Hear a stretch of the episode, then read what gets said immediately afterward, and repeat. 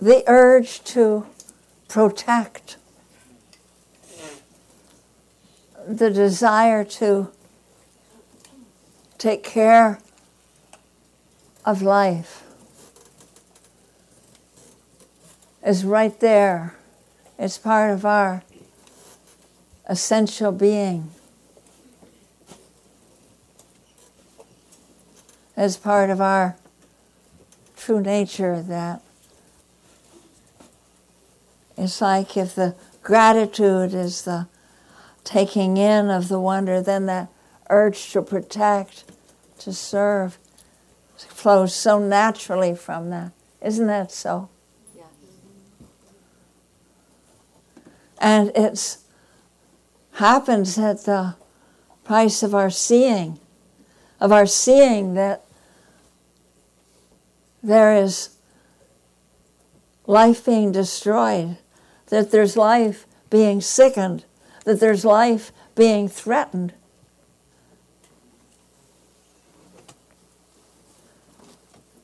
And so this too is in a wonder of our being alive at this moment. Not only that we can hear from science and spirituality, all right, back to the most indigenous traditions that our earth is alive, but also we take in that at this moment of history, we are. Human culture is our political economy is wreaking havoc with uh, the exquisite balance of life, the beauty and intricate interconnectedness of life that's evolved over the millennia and billions of years into such complexity and beauty and responsiveness, forms of intelligence and awareness.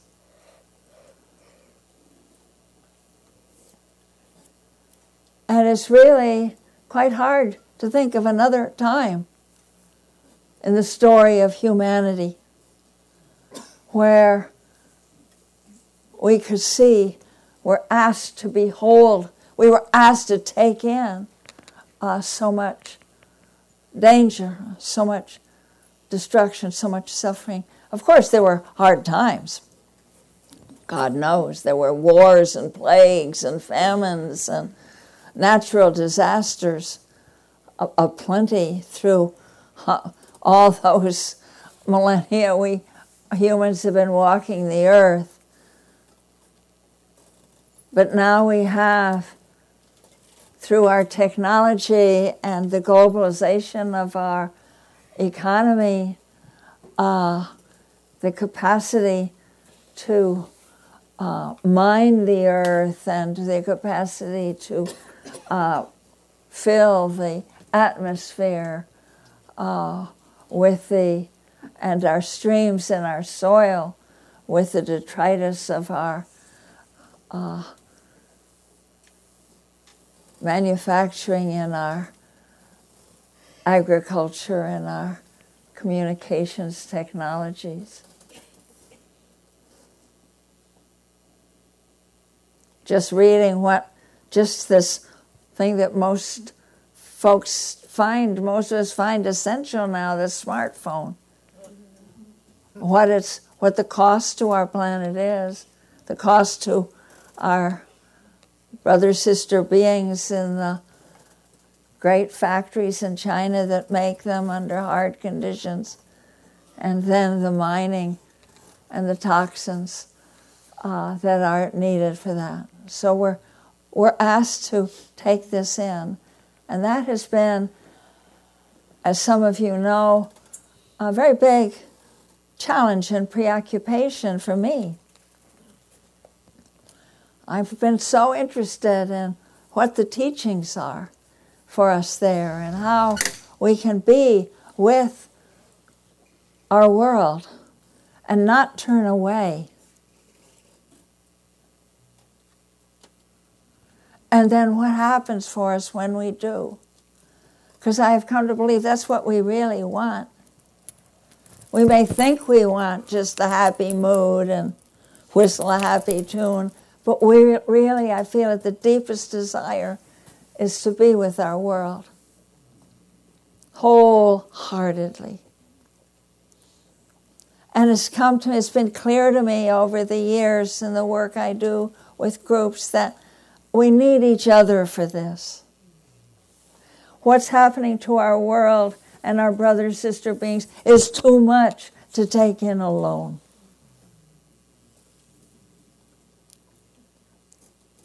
And that is beautifully conveyed better in a poem uh, than uh, by my just rattling on up here.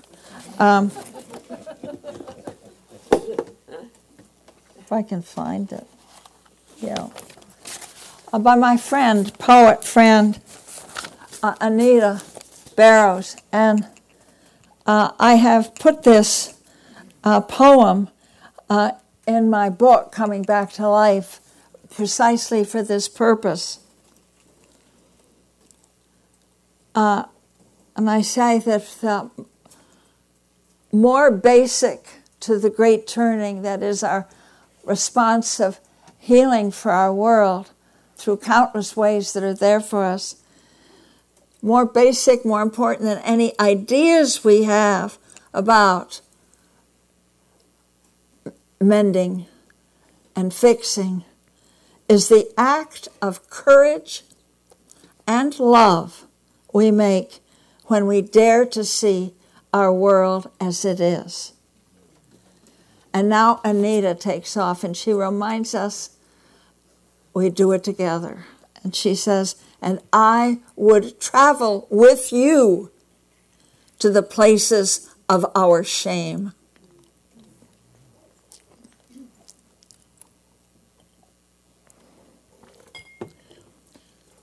And I would travel with you to the places of our shame, the hills stripped of trees, the marsh grasses of oil slicked, steeped in sewage, the blackened shoreline, the chemical poisoned water. I would stand with you in the desolate places. The charred places, soil where nothing will ever grow, pitted desert, fields that burn slowly for months, roots of cholla and chaparral writhing with underground explosions. I would put my hand there with yours. I would take your hand I would walk with you through carefully planted fields, rows of leafy vegetables drifting with radioactive dust, through the dark of uranium mines hidden in the sacred gold red mountains. I would listen with you in drafty hospital corridors as the miner cried out in the first language of pain as he cried out the forgotten names of his mother. I would stand next to you in the forest's final hour. In the wind of helicopter blades, the police sirens shrieking the delicate tremor of life between leaves for the last time. Oh, I would touch with this love each wounded place.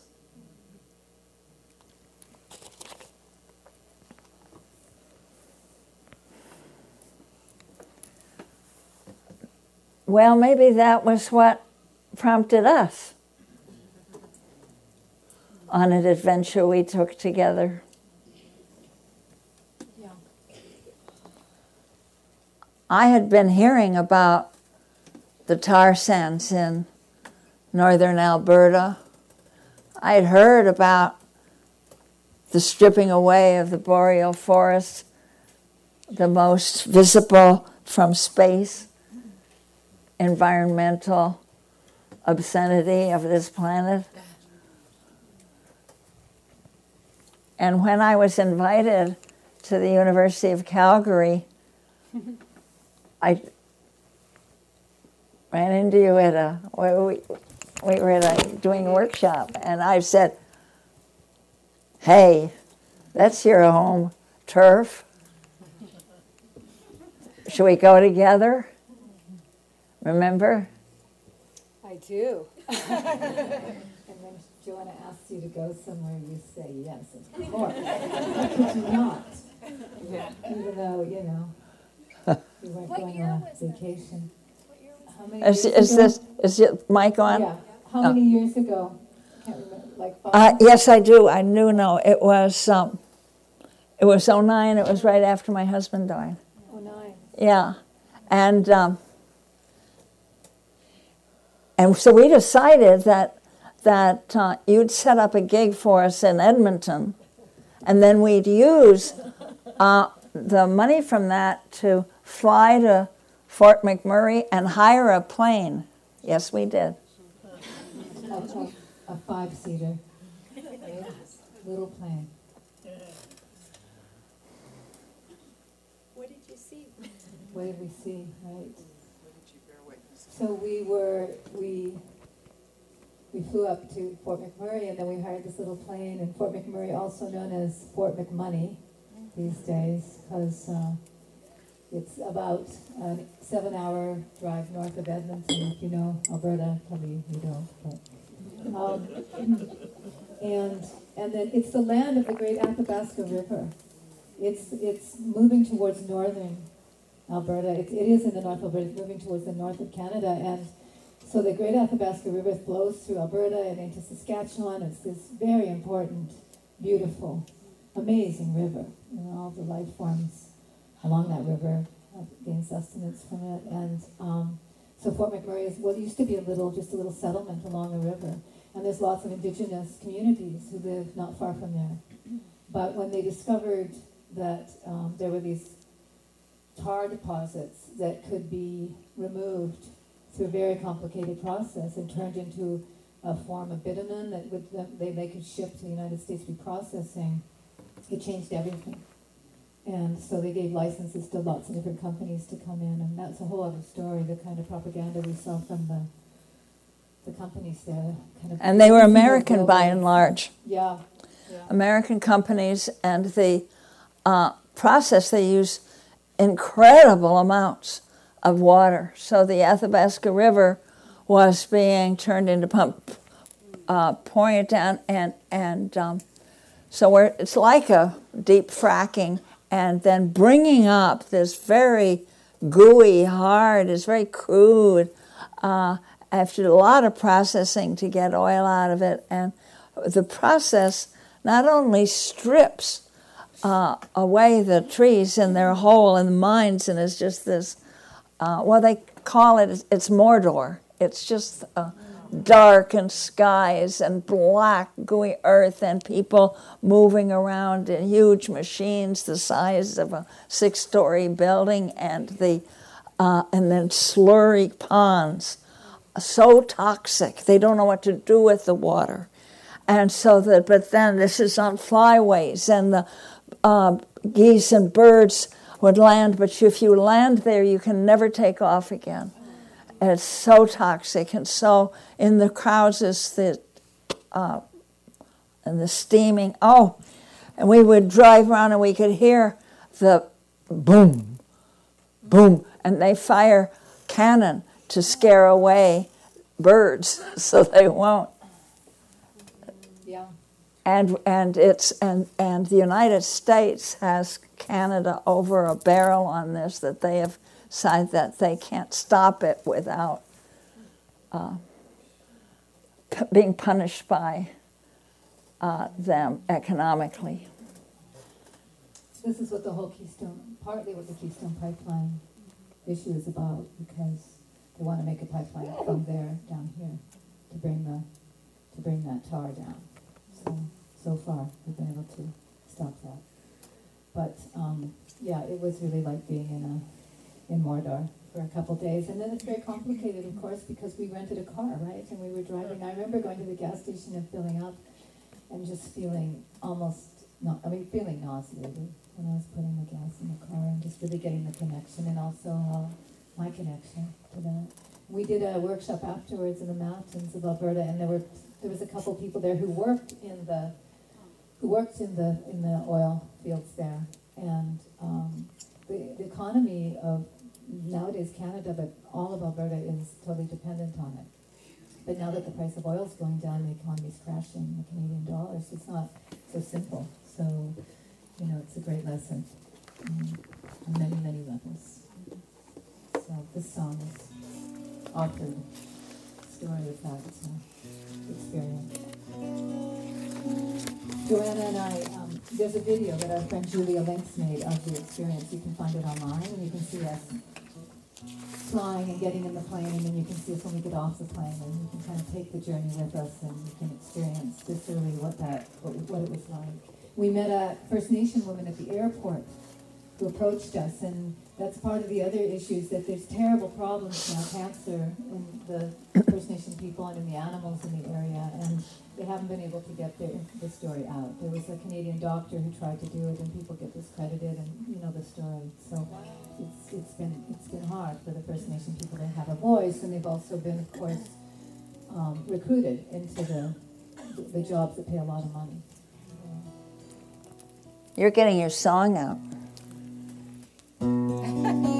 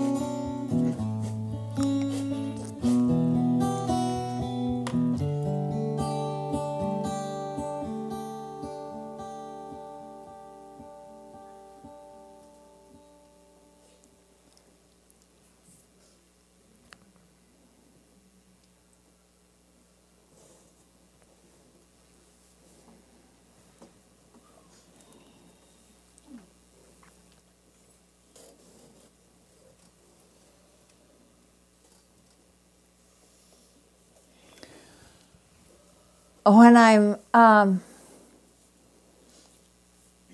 wondering how to measure up to the needs and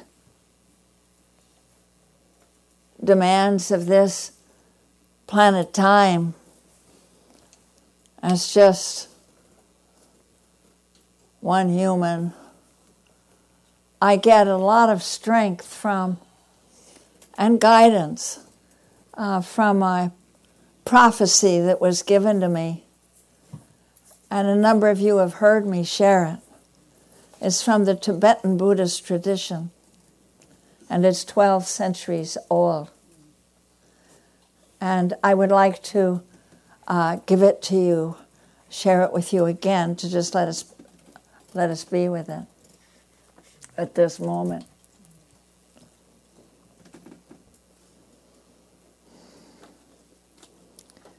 It was given to me by Dugu Chogyal Rinpoche of the Tashijong community, that is a community of Tibetans in exile that I have been close to, my family and I, ever since we lived in India in the 1960s with the American Peace Corps.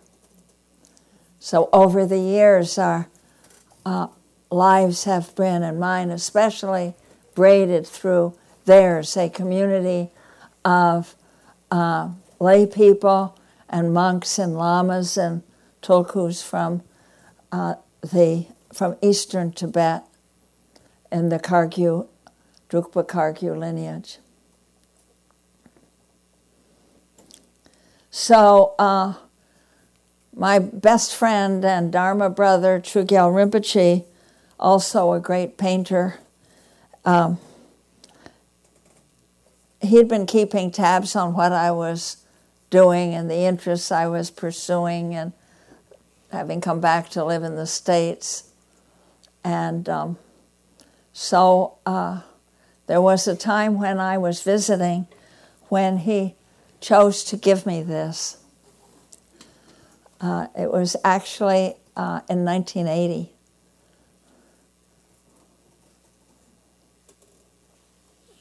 Ronald Reagan had just been elected. That was uh, New Year's of 80. And uh, I'm going to tell it to you uh, as uh, just pretty much as I heard it.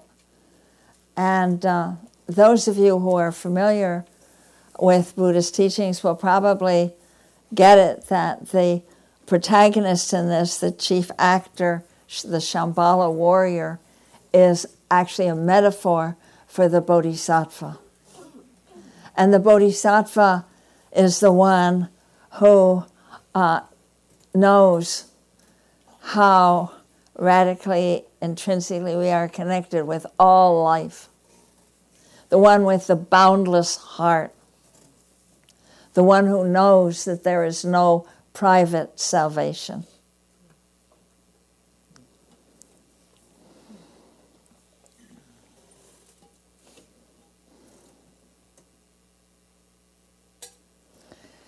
There comes a time when all life on earth is in danger.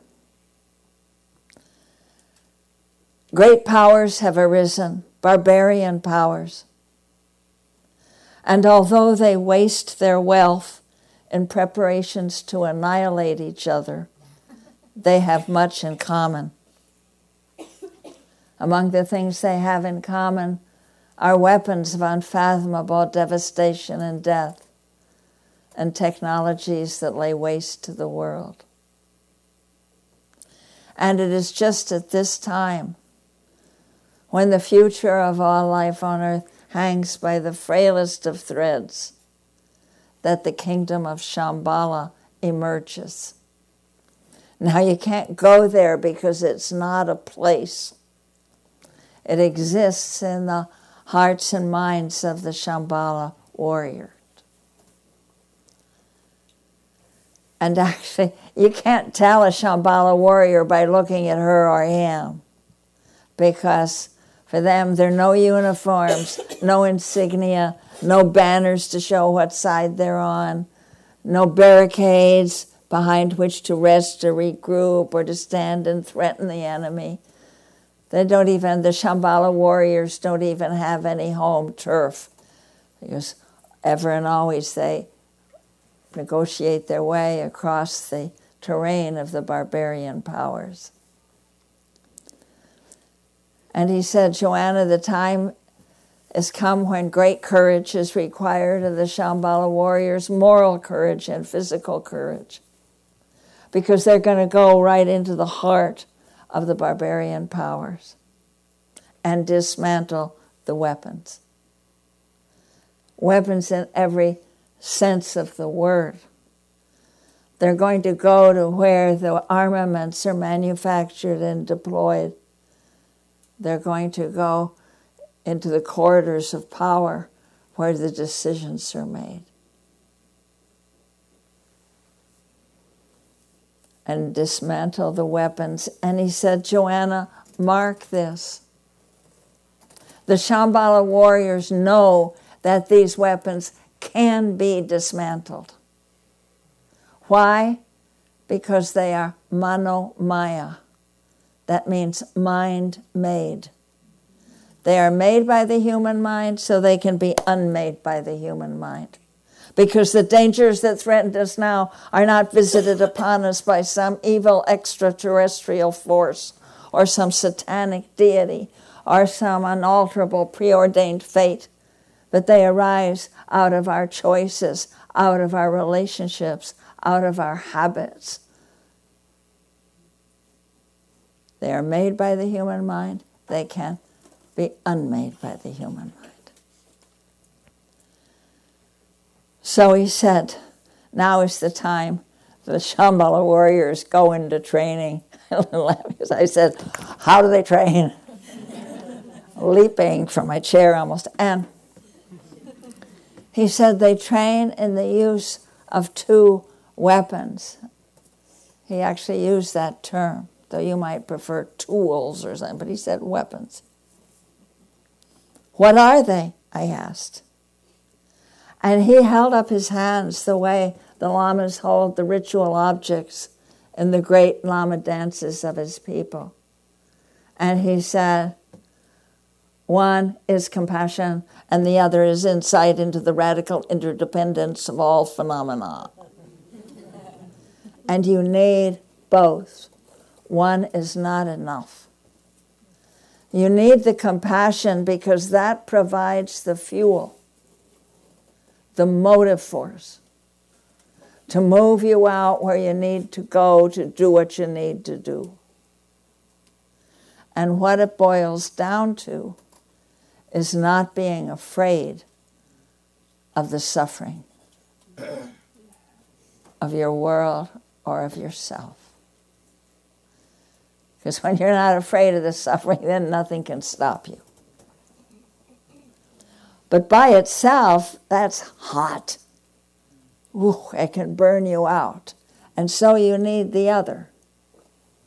You need that wisdom or insight into the interbeing of all things. And with that, you know, that's so important. With that, you know, this is not a battle between the good guys and the bad guys, but that the line between good and evil goes through the landscape of every human heart. And that we are so interwoven in the fabric of existence that even the smallest act with clear intention has repercussions and ripples through the web beyond your capacity to see. But that's a little cool. It's a little abstract, isn't it? He said. So you need the heat of the compassion. You need them both. As he said that, I felt I'd gotten my marching orders. And I thought of the monks in the puja hall, how then they're chanting, they're often making moving gestures with their hands. And I thought, of course, they're dancing the interplay between compassion and wisdom. Well, I was so excited.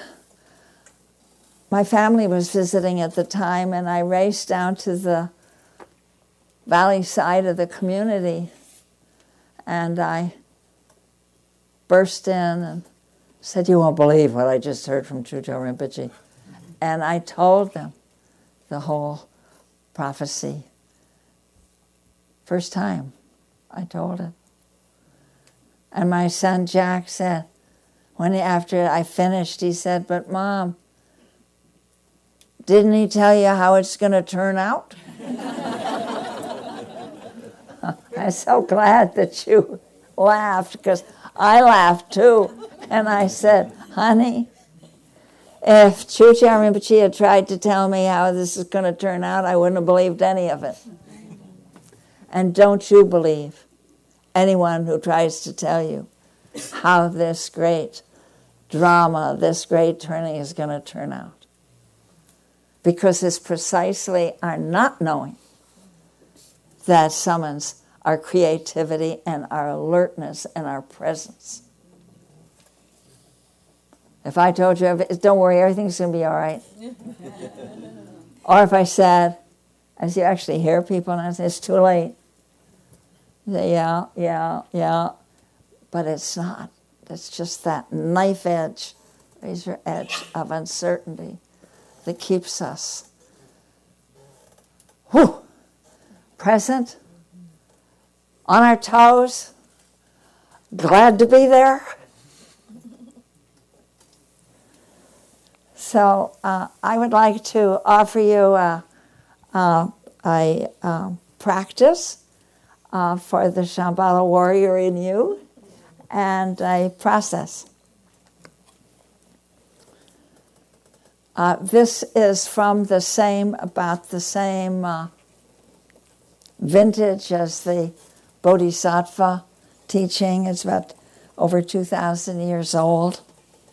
Uh, you use your breath,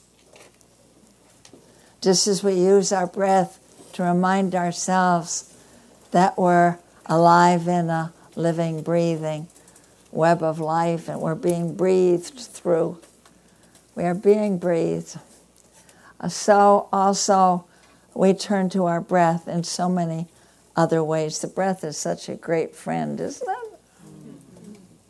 I mean, it's always there. Wherever you go, whatever you're doing. Yeah, so uh, this is a practice when you're uh, being greeted with some bad news, uh, like uh, yesterday that President Obama's agreed to drilling in the Arctic. Oh, no. And so, um, so uh, it's you know there's a lot of that, uh, and or just uh, looking at uh, the homeless on the street or the yeah. So here's here's the practice. Um, it's like Tonglen, but it's different. Tonglen is when you breathe in the pain and the darkness, and it's transformed, and you breathe out in your heart, and you breathe out healing and light. So that's great. This, this is different, though. There's also the uh, uh, more Hindu oriented practice where you uh, breathe in uh, the light and breathe out the garbage. And uh, so that's wonderful too. And there's uh, the anapanasati of just mindfulness of breathing in and out. That's great. where you just use it to steady, steady, and be present.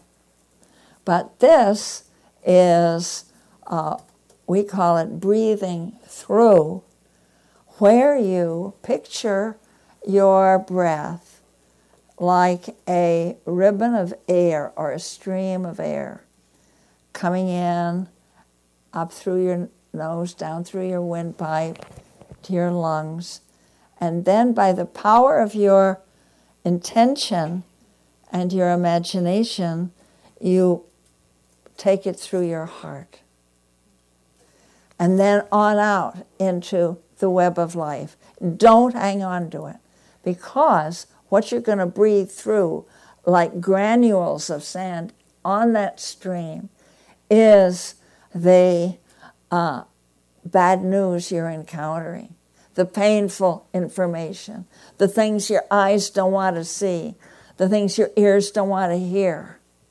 And instead of throwing up your defenses, or instead, even before saying, What do we do about it?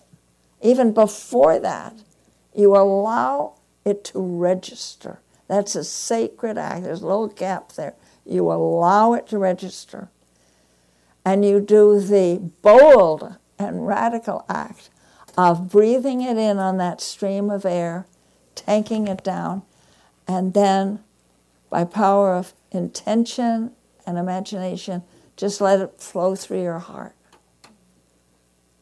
Right through the very core of you. So you're like a, you're totally vulnerable to it. And then let it out.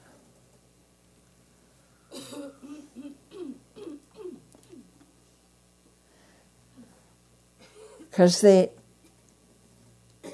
instead of paving it over and pretending that you didn't hear it or donate it or you're going to do something about it to make it go away because it's so terrible, you actually let it register through you in that way.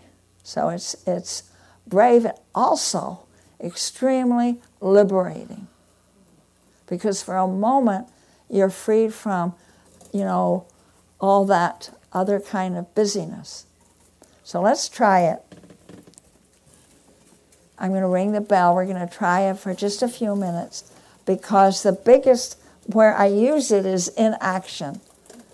Uh, but so we'll just practice it here.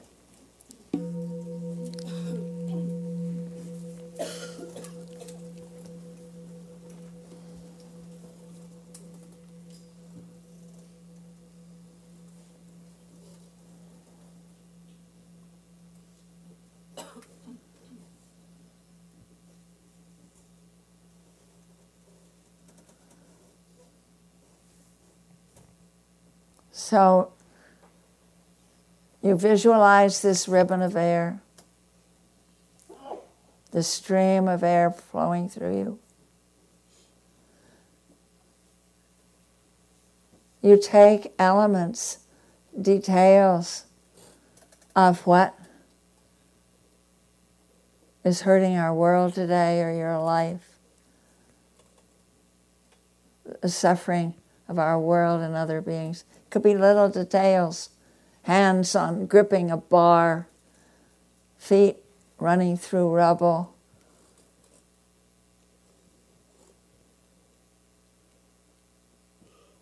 People sitting in military barracks, people flying drones, people waiting for rain, people, beings, beings in the ocean, what have you. You just let these come up and then, or even the Arctic, since I just mentioned it.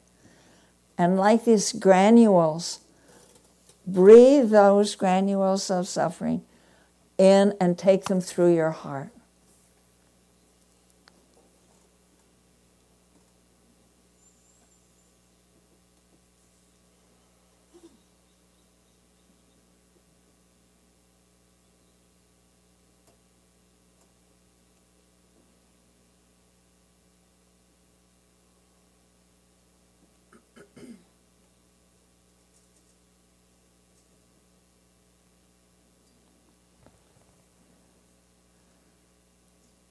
Now, maybe no images come up for you of the world's pain. So that's okay. Maybe it's just numbness, blankness. Well, then breathe that blankness through. It's a very real part of our world today. The blank and the numb. Breathe it through your heart. Or maybe it's not the world's pain, but your own, your own family, your own work, your own body.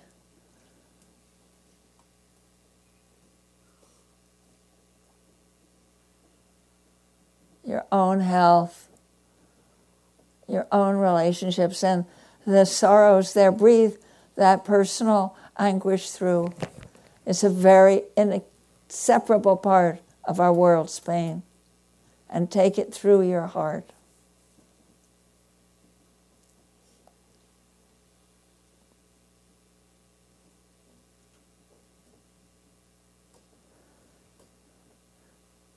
And if you think like you feel like your heart could break, well, the heart isn't actually an object that can break.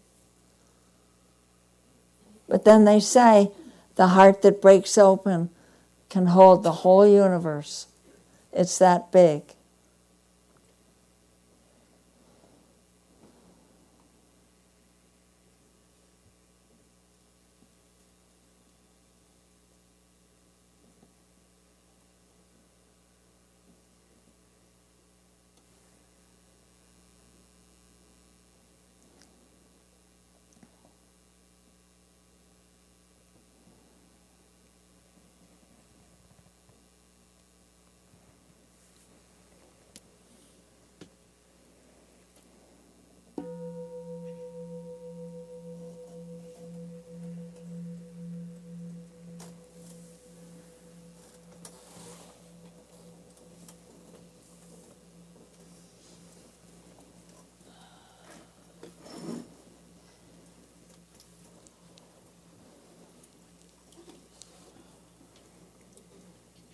Any questions about that or comments?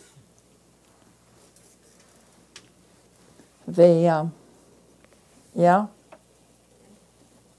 Well, in, in the other Tonglen practice, you transform it and then it goes out. But does this just hang in your heart or? No, do not leave it. Just let it flow through your heart. Well, because you don't, the, there are times, the reason why that uh, I don't just stick with the Tonglen is because there are so many times when I'm greeted with something and I just don't feel up to it. I might be too irritated or I uh, whether it's I don't care enough or it hurts or I'm too mad or I'm too uh, you know, well, let them go ahead and serve them right. You know, there's that. So that there are times, also with me, there's a little uh, fix it feeling there that I'll take it in, but I'll make it nice. And uh, I don't mean to in any way to downplay Tonglen because it's wonderful, but uh, th- there are times when just uh, is is uh, that's that's all I can do, and it's enough. You know where it's good too is somebody comes up to me and says, "Joanna, can I give you a little feedback?" and there's that little moment. and then I say, "Oh yes." Well, it's a great time to just breathe it through. I don't, I don't want to transform it, but yeah. That's different than pushing it away. 'cause you can But this is it. This is the thing that so often, because we have each one of us, I think, or most everybody I know in this culture, has grown up through education and institutions and language, hyper individualized, of being treated and think of yourself as a skin encapsulated person, ego, lonely cowboy ego, you know. Uh, and and that's the way that's what our economy is built on so it's so uh, wonderful to be able to uh, just let it be and sort of you know uh, Shantideva a great 8th century saint scholar in his entering the path of the bodhisattva he said let all sorrows ripen in me. Get a load of that. Wow let all sorrows ripen in me. And that makes me think of making compost. That uh, my son jack the same one who whom I quoted before, uh, his he worked for years uh, being state compost coordinator, and and he would take me around to these huge compost installations and put in a long yard long thermometer and oh it's getting hot it's ripening it's getting very good so it's all the rejects you take uh, you don't want to pave over the suffering. Suffering has something so wonderful in it. Suffering tells us that we uh, care. Suffering is the more and more we it's, it's the other side of love. Is you give a shit about it, you know, and so that Shambhala warrior that first weapon that was to not be afraid of the suffering. So this is so important for our culture because we are so afraid of it. We pathologize it. Our pathologizing of suffering keeps high profits for the pharmaceutical industries, let alone some very noble professions. yeah. So, so Jo- Joanna, so in other words, you bring it in and you feel it, and then you just let it go out where That's right. gonna go. Okay, I thank you. Yeah. And you don't even need to spend too long feeling it. I mean, because it's you feel the shock of it, it's just ah.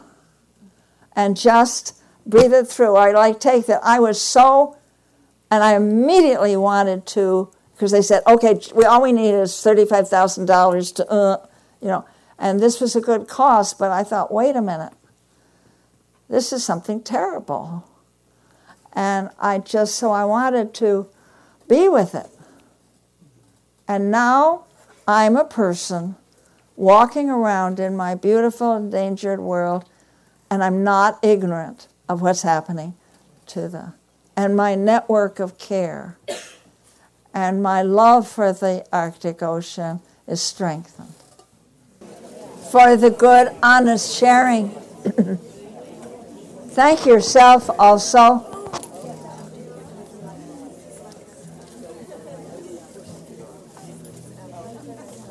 Thank yourself for your honest capacity for grief Blessed are they that mourn. The source of grief, that source of emotion, that tantric is actually love.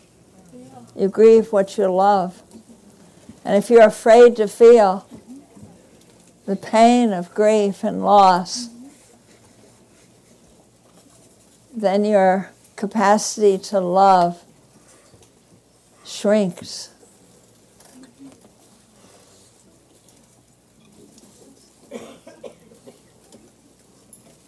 For a time like this, it's good to have a big, messy heart.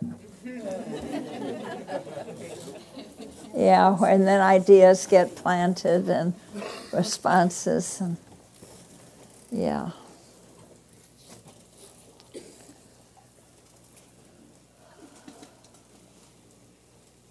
And anger, too. Anger is such a strong, good emotion when you not to confuse it with hatred. Especially those of us in Buddhist practice who can hear some teachers misrepresent the three sources of suffering, the three poisons, as greed, hatred, and, or it is greed, hatred, and delusion. Sometimes it gets misspoken as greed, anger, and delusion. Anger is a strong, life affirming emotion for to repair a relationship. It's a its tantric side is a passion for justice. Yeah. Yeah. And fear, to even speak the fear. Woo. Our culture would have us, our power holders would have us be afraid of fear and be locked in fear and afraid to speak our fear as we're manipulated by fear. We're given so many things to be afraid of. Joanna, when the, when the French were attacked, they covered their signs with, with posters that said, You're not scaring us. We are not afraid of you. You will not stop us with your fear. Good. Oh, so what a wonderful time to turn to that great practice of f- uh, opening and fertilizing our hearts. At the end of this morning, where we've come through gratitude and honoring our pain for the world, to affirm the depth and immensity of our caring through uh, the metta practice. And so I look forward to and, and uh, our friend Lydia Haratunia is going to join in uh, on the violin, on the um, refrain.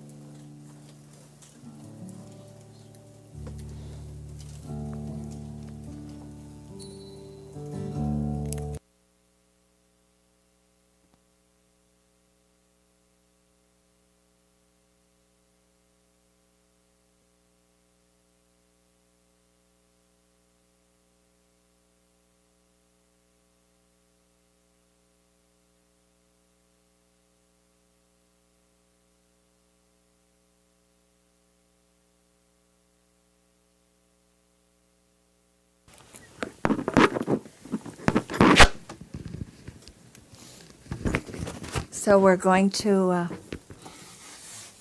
take our lunch break. And uh, so it's, uh, should we meet back at 2? That gives us an hour and a quarter. Sounds great. Yeah. Is that time enough? That should be time enough. Yeah, totally. I don't want you to have to hurry. Thank you so much, Joanna. Um, before we uh, have some lunchies, I have a couple of announcements. Go ahead. Would Be, now be a good time? Now is the moment. you showed up just in the nick of time. Yes. it all comes down to this. So, um,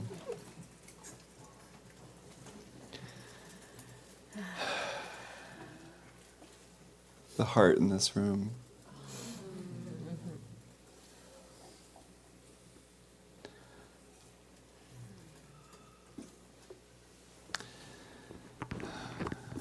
So, I hate to. I just, I just want to connect with the heart. It just feels so good.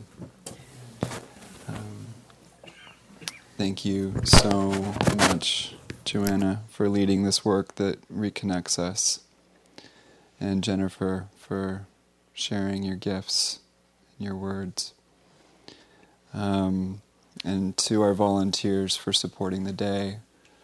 Um, it's a very special, special, special day. Um, as we move into lunchtime, um, I would like to share um, uh, some logistical announcements with you. We started a retreat yesterday with many monastics and dedicated uh, practitioners up the uh, hill. Um, and those of you who haven't been here before, um, we um, have a very sacred container. This is an extremely sacred container here, but there's a silent container up the hill. So there's a large wooden gate that we ask you not to pass. There's many signs, um, but uh, please, um, you know, you may be curious what it's like up there. But uh, on days when there's not a retreat, you're more than welcome to to take a tour. But today is not that day. So um, thank you for being on this side of the wooden gate. All of the trails are open to you. Please feel free to enjoy the land. You're welcome to eat lunch outside or in here. Um, there is a microwave in the foyer, and there are plateware and utensils and napkins in the foyer as well. If you didn't bring a lunch and you're not sure what to do, uh, there are local delis and restaurants, and we have a map in the foyer of some local haunts. So, uh, and please feel free to ask me for any questions regarding local places for food. Um, we're going to do our best to keep the temperature very pleasant in the afternoon. Um, going to try to keep circulation in here and have a nice temperature. Uh, we open the bathrooms, we open the trailers where there are additional private restrooms um, that border the meadow, so um, please feel free to make use of those. Um, uh, Jennifer Berezan has an upcoming concert that's almost sold out on Saturday night um, at the Marin Center Showcase Theater in San Rafael. And so, if anyone would like a ticket for that, um, we recommend signing up quickly. Uh, there are uh, some informational flyers on the back table, and someone's at that back table who can help you um, if you'd like to attend that. Um, and um, I, you know, I I thought about taking Easter off of work, but when I saw Joanna was here, it's like, nope. not gonna do that. I gotta be here for that. Um, uh, she's just made such a profound impact on my life, um, mostly remote. Uh, I read this book, Coming Back to Life, while I was a monk uh, at the end of my second year, and this isn't something I talk about at all, but um, I read this book most of this book, and it made me want to um, do everything I could for for us. Um, and so I disrobed and got a job here to learn how to do that. so, um, thank you, Spirit Rock, and thank you, Joanna. Um, there's just so much heart and wisdom, and that combination of the two has helped me to engage. So I really, deeply, profoundly, I, I wish I could bow to you a million times. Um, truly, uh, you're just one of those elders that I hope lives for a long time. Um. Um, and so I just have so much gratitude for you. Um, and also Jennifer. I every Monday night, for those of you who come to Monday nights, I play her CD Praises for the World. Every Monday. Uh, and I never get sick of it. Um, just puts me in that uh, happy place. So, uh, and just for who you are, I appreciate you. Thank you for listening. To learn how you can support the teachers and Dharma Seed, please visit dharmaseed.org slash donate.